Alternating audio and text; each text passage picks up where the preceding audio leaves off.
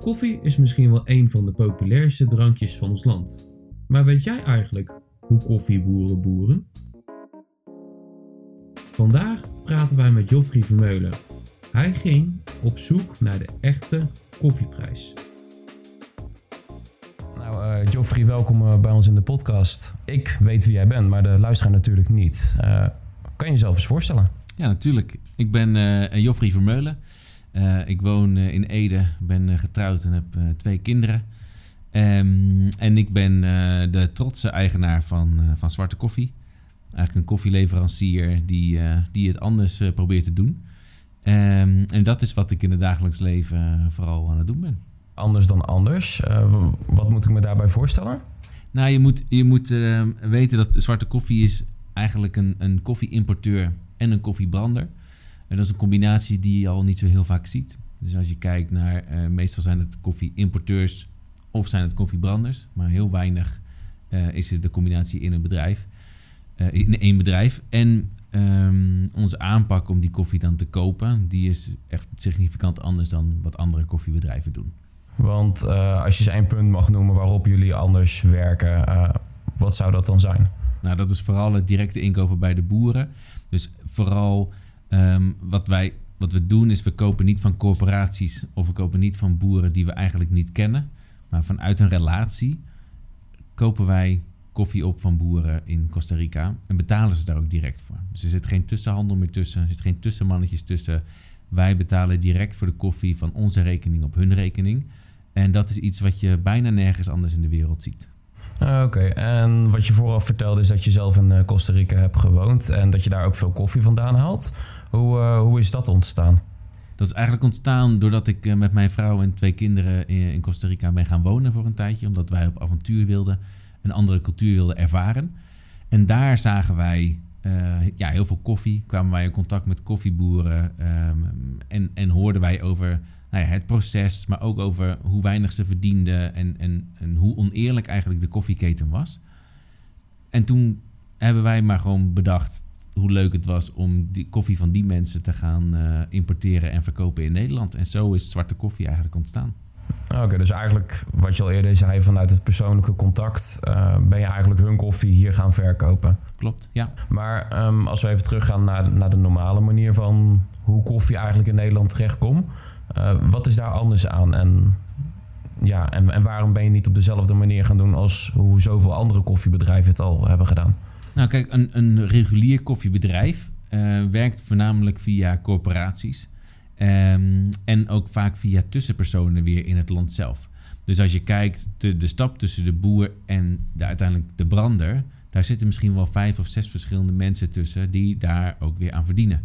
Dus een corporatie die verdient eraan. Hè, de directeur van de corporatie moet ook aan verdienen. En zijn PR-dame, zijn secretaresse. Um, er zit er waarschijnlijk nog een exporteur tussen die er wat aan verdient. En een importeur die uh, er wat aan verdient. En dat gaat allemaal van die marge van die koffie af.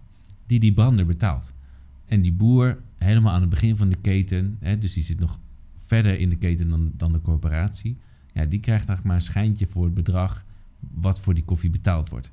En wij hebben al die stappen hebben we eigenlijk dus uitgesloopt. We gaan direct met die boer in zee. En wij zorgen zelf dat die koffie wordt geëxporteerd. Wij zorgen zelf dat die koffie wordt geïmporteerd. Um, zodat er geen enkele tussenmannetje meer tussen zit. Ah, oké, en betekent dat dan uh, dat als al die tussenstappen wegvallen, dat jullie de boer uh, niet alleen meer kunnen betalen, maar ook gewoon een leefbaar uh, loon kunnen betalen? Ja, dat is, dat is het doel. Ehm, we willen heel graag boeren op een, op een goed bestaans ja, niet minimum, maar goed bestaansniveau brengen. Dus we willen graag meer betalen voor hun koffie. En we willen graag zorgen dat ze en goed kunnen leven van de koffie, maar ook kunnen investeren in nieuwe planten, in de, in de educatie van hun kinderen. Um, wij willen daar een stap verder gaan dan alleen maar ze op een bestaansminimum te brengen. Nee, we willen echt zorgen dat die koffie een goed leven krijgen, maar ook uitgedaagd worden om daadwerkelijk goed te gaan ondernemen. Oké, want uh, ja, eigenlijk de grote vraag bij mij is van... Uh, wat krijgt een boer normaal voor zijn koffiebonen... en wat betalen jullie de boer voor de bonen? Zit daar een groot verschil tussen? Er zit een behoorlijk verschil tussen wat de boer krijgt uh, van ons... En, en wat die regulier zou krijgen. We hebben afgelopen jaar 7 euro per kilo ongebrande koffie betaald aan de koffieboeren. Um, terwijl als je die via de, de normale markt zou, uh, zou verkopen zonder fairtrade uh, premie, ja, dan zit je op ongeveer 2 euro per kilo. Nou, dat is een gigantisch gat. Zou je hem wel met de fairtrade verkopen, nou, dan zit je ongeveer op misschien 3 euro per kilo. maar dat is nog steeds niet veel. Wij willen gewoon goed betalen voor kwaliteit, maar ook daarin de boeren uitdagen. Dus ja, er is echt een groot verschil in hoe wij dingen aanpakken en, en wat ze normaal gesproken zouden krijgen. Oké, dus ik hoor nu eigenlijk zo tussendoor dat Fairtrade koffie eigenlijk ook gewoon zwaar onderbetaald. Nou, ik vind Fairtrade sowieso een goede, hele, hele goede eerste stap. Als het gaat over het bewustwording creëren bij consumenten voor eerlijke prijzen. Maar uh, Fairtrade um, werkt alleen samen met grote corporaties. Met corporaties die voldoen aan een aantal standaarden. Die ook betalen voor zo'n certificering. Uh, 10.000 dollar per jaar. Um, en uiteindelijk het, het geld dat ze betalen, dat, dat is niet aan de poort. Hè? Zoals we zeggen, dus op het moment dat die koffie de plantage verlaat, wordt die boer niet betaald. Nee, Fairtrade betaalt die prijs aan de boot. Dus ehm, dat geld dat dan dat betaald wordt, dat moet dus eerst nog even langs inderdaad die exporteur, dat moet nog langs die corporatie voordat het bij die boer komt. Ehm, dus die boer zelf, die wordt daar eigenlijk helemaal niet zo heel veel beter van. Ehm, terwijl het een goede eerste stap is voor bewustwording denk ik dat het beter kan en eerlijker. En dat proberen we dus met zwarte koffie voor elkaar te krijgen. Oké, en je hebt dus persoonlijk contact met de boeren daar. Uh, kan, je daar eens een voorbeeld van noemen? Heb jij een voorbeeld van een boer waar je persoonlijk contact mee hebt, die door jullie uh, eigenlijk gewoon een, een eerlijk bestaan kan opbouwen? Nou ja, ik heb wel een leuk voorbeeld. Is um, um, Don Hoel, is eigenlijk een boer die, um, die sinds drie jaar nu met ons werkt. Dus ja, een man van 77 die al eh, meer dan 50 jaar zijn koffievelden verbouwt en altijd ja, zijn koffie maar achterloos aan de corporatie verkocht omdat hij niet beter wist. Ehm, wij, hebben, wij zijn met hem gaan werken. We zijn gaan kijken hoe, kunnen we hoe kunnen we bijvoorbeeld productie verbeteren. Uh, maar hoe kunnen we jou helpen om ook uh, een, een, goed pensioen op te bouwen? Hoe kunnen we ervoor zorgen dat jij straks ook met je vrouw uh, nog een aantal mooie jaren te gaan hebt? En je kent hem dan uh, door je tijd in uh, toen je daar in dat land was? Uh, nee, we hebben hem drie jaar geleden leren kennen.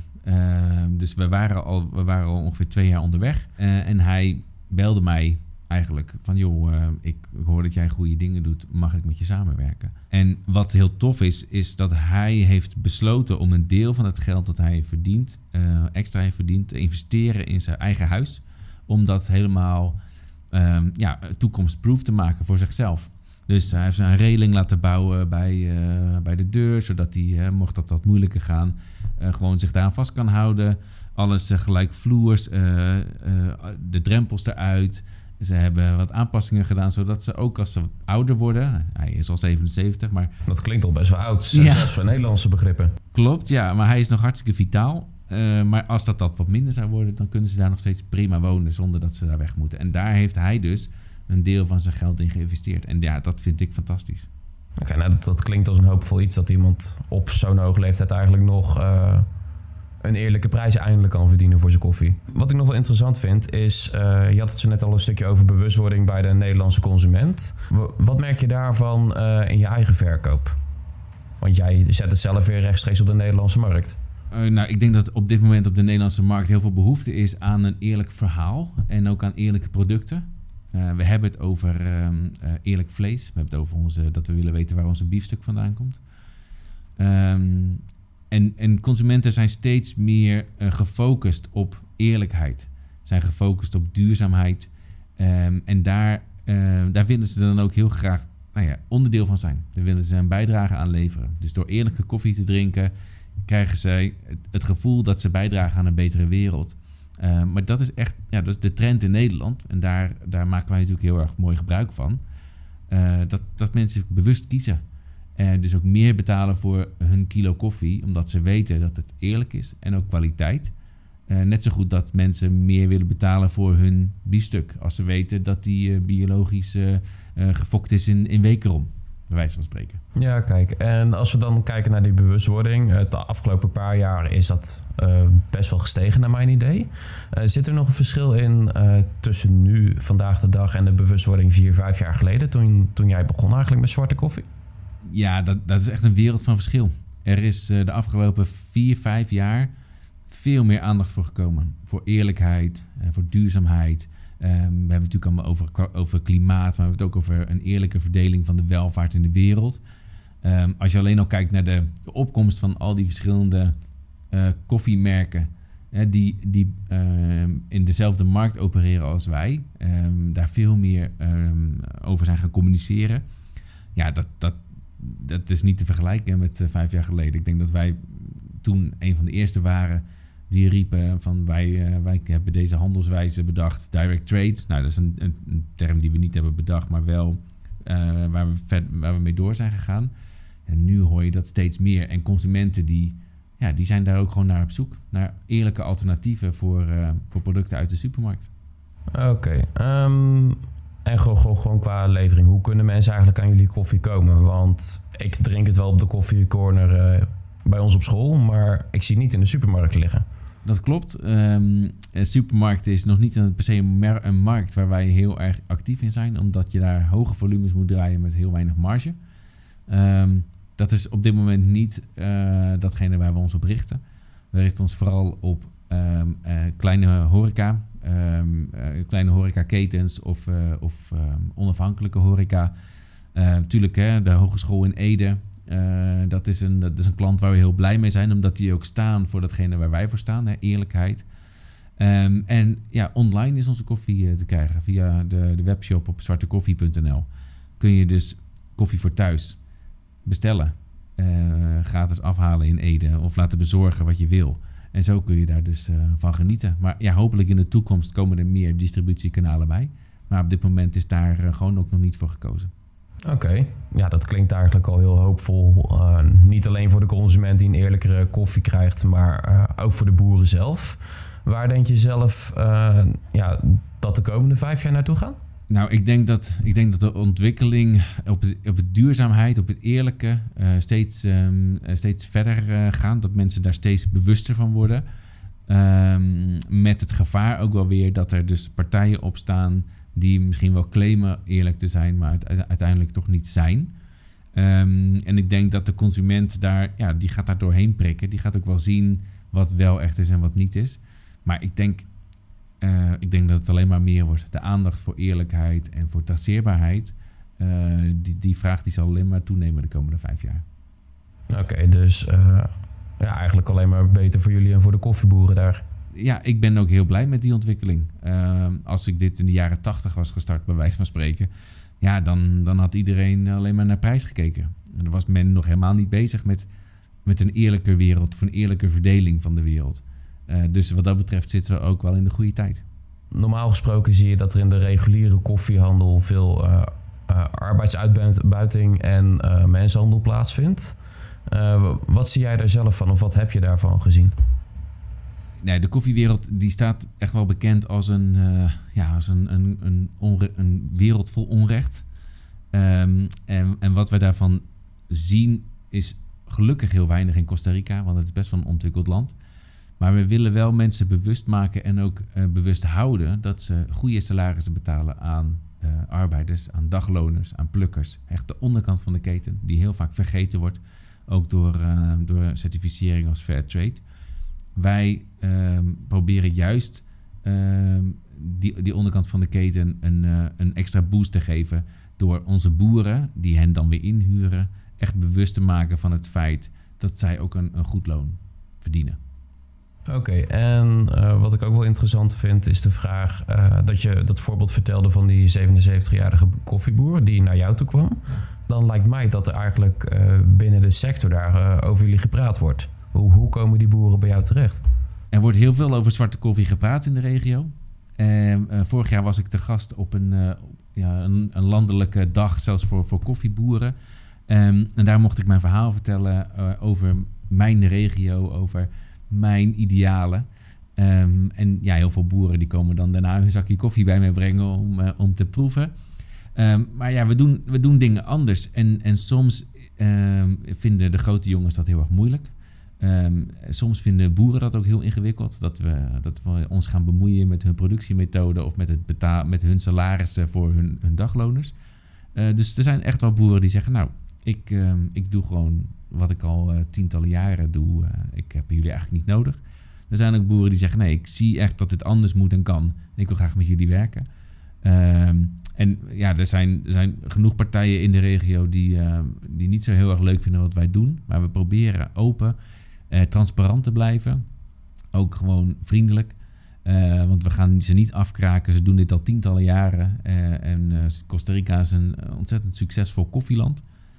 Ehm, maar ja, wij denken gewoon dat het, dat het anders kan. En dat het anders moet. En dat doen wij op onze eigen manier. Zonder dat we daar per se andere mensen daarover over veroordelen of wat dan. Mhm. Je vertelde ook dat, dat niet iedereen het daar leuk vindt. Krijg je haatreacties? Eh, krijg je doodsbedreigingen? Of hoe, hoe, moet, ik dat voor me zien? Nee, dat, nee, het is helemaal niet aan de orde dat er haatreacties komen. Eh, soms merken we wel dat er bijvoorbeeld een, een, een corporatie probeert eh, om achter onze rug een boer te benaderen om toch hè, aan hen te leveren. Ehm, ja, weet je, dat is, dat is misschien ook een beetje het spelletje hoe het werkt. Wij hebben nog nooit eh, eh, gehoord dat ze dat ons daar niet willen. Maar ja, het is het spelletje om ervoor te zorgen dat, je, eh, dat, je, dat ze dan die boeren weer terugwinnen. Ehm, ja, het is, een paar keer, het is een paar keer gelukt. Vooral bij boeren die dan net hè, begonnen zijn, die dan nog niet helemaal eh, overtuigd zijn van, eh, van, ja, van het succes van waar ze, waar ze hopelijk in terecht zijn gekomen. Maar ja, dat is het enige. We zijn nog nooit bedreigd of, of weggepest ergens. Nou, Oké, nou dat klinkt positief. En eh, je vertelt over dat je, dat je dat persoonlijk contact belangrijk vindt tussen de boeren. Normaal gesproken ga jij ook eh één of twee keer per jaar die kant op, als ik het goed heb. Ja. Ehm, maar ja, met corona zitten we allemaal binnen in Nederland. Eh, heeft dat nog iets veranderd voor jou of voor je bedrijfsvoering? Nou, corona heeft heel weinig veranderd eigenlijk. Ehm, het scheelt wel dat we, dat we nu ook leven in een tijd van technologie. Dus we kunnen alles via WhatsApp of via Facebook of andere manieren doen. Dus dat is heel fijn. Eh, je mist wel gewoon het persoonlijke contact. Het, eh, het koffiedrinken samen. Eh, wat, dat is toch anders dan ehm, dat je dat over WhatsApp doet. Ehm, dus in die zin heeft het de bedrijfsvoering niet gewijzigd. We kunnen in principe alles nog doen wat we deden. Maar juist die persoonlijke component, die maakt het voor boeren zo, zo leuk en zo belangrijk om, ehm, eh, ja, om met ons te werken. En onze ogen en oren in Costa Rica, dus eigenlijk de mensen die we daar hebben gestationeerd, ja, die doen gewoon hun werk nog. Eh, die kunnen gewoon contact houden met de boeren. Alleen eh, ja, kunnen wij uit Nederland even niet eh, die kant op. Ja, wat is het eerste wat jij gaat doen als corona de kop in is gedrukt? Eh, spring, je, spring je dan gelijk op het vliegtuig naar de boeren toe? Of? Ja, ik denk dat ik daarvoor al op het vliegtuig eh, spring. Ik bedoel, ja, niemand weet hoe lang corona nog gaat duren. Ehm, dus er zal een moment komen, eh, dat is nu nog te vroeg, eh, maar er zal een moment komen dat ik het vliegtuig inspring tijdens corona om eh, die boeren toch te gaan bezoeken. Maar eh, kijk, als corona de kop in is gedrukt, weet je, dan is het ook weer makkelijker om mijn gezin mee te nemen of om andere mensen mee te nemen op reis, wat ik ook heel erg leuk vind. Dus dat is misschien wel een van de eerste dingen die ik ga doen. Ja, nou, ik vind het eigenlijk wel weer mooi om te horen dat het, eh, als de cirkel weer rond is, toch weer neerkomt op mensen die, eh, ja, die eigenlijk toch weer eh, baat hebben dat een ander ze ziet. Klopt, ja. Iets wat in deze wereld nog te vaak vergeten wordt, denk ik. Ja. Nou, en ik denk ook wel, we, we doen zaken in een regio die redelijk vergeten is. Dat is ook wel belangrijk om te noemen. Dat is de Turrialba-regio. Daar komt het geen toerist. Daar is ook echt niks te beleven. De dichtstbijzijnde bioscoop is ongeveer drie uur met de bus. Ehm, dus het is een regio waar mensen, waar jongeren wegtrekken en waar mensen gewoon ook niet trots zijn en trots zijn geweest op wat ze hebben geproduceerd. Dus wij proberen heel erg die trots op die regio, ehm, eh, op, de, op, de, op hun eigen herkomst weer, weer terug te brengen. hey, weet je, je, er kan gewoon iets goeds komen uit deze regio, echt. En wij geloven erin. Eh, en daarin zie je dat mensen ook nou ja, meegenomen worden. Mensen worden er enthousiast van. Eh, boeren willen, willen, willen daar een onderdeel van zijn. Om zich weer trots te voelen op, eh, op hun afkomst en op, hun, eh, op de locatie waar ze wonen. Ik vind het gewoon, gewoon, heel tof dat er mensen zijn, bedrijven zoals Zwarte Koffie, die zich eigenlijk inzetten voor een betere wereld. Ik zou zeggen dankjewel en succes de komende jaren met Zwarte Koffie. Ja, dankjewel. Hartstikke leuk.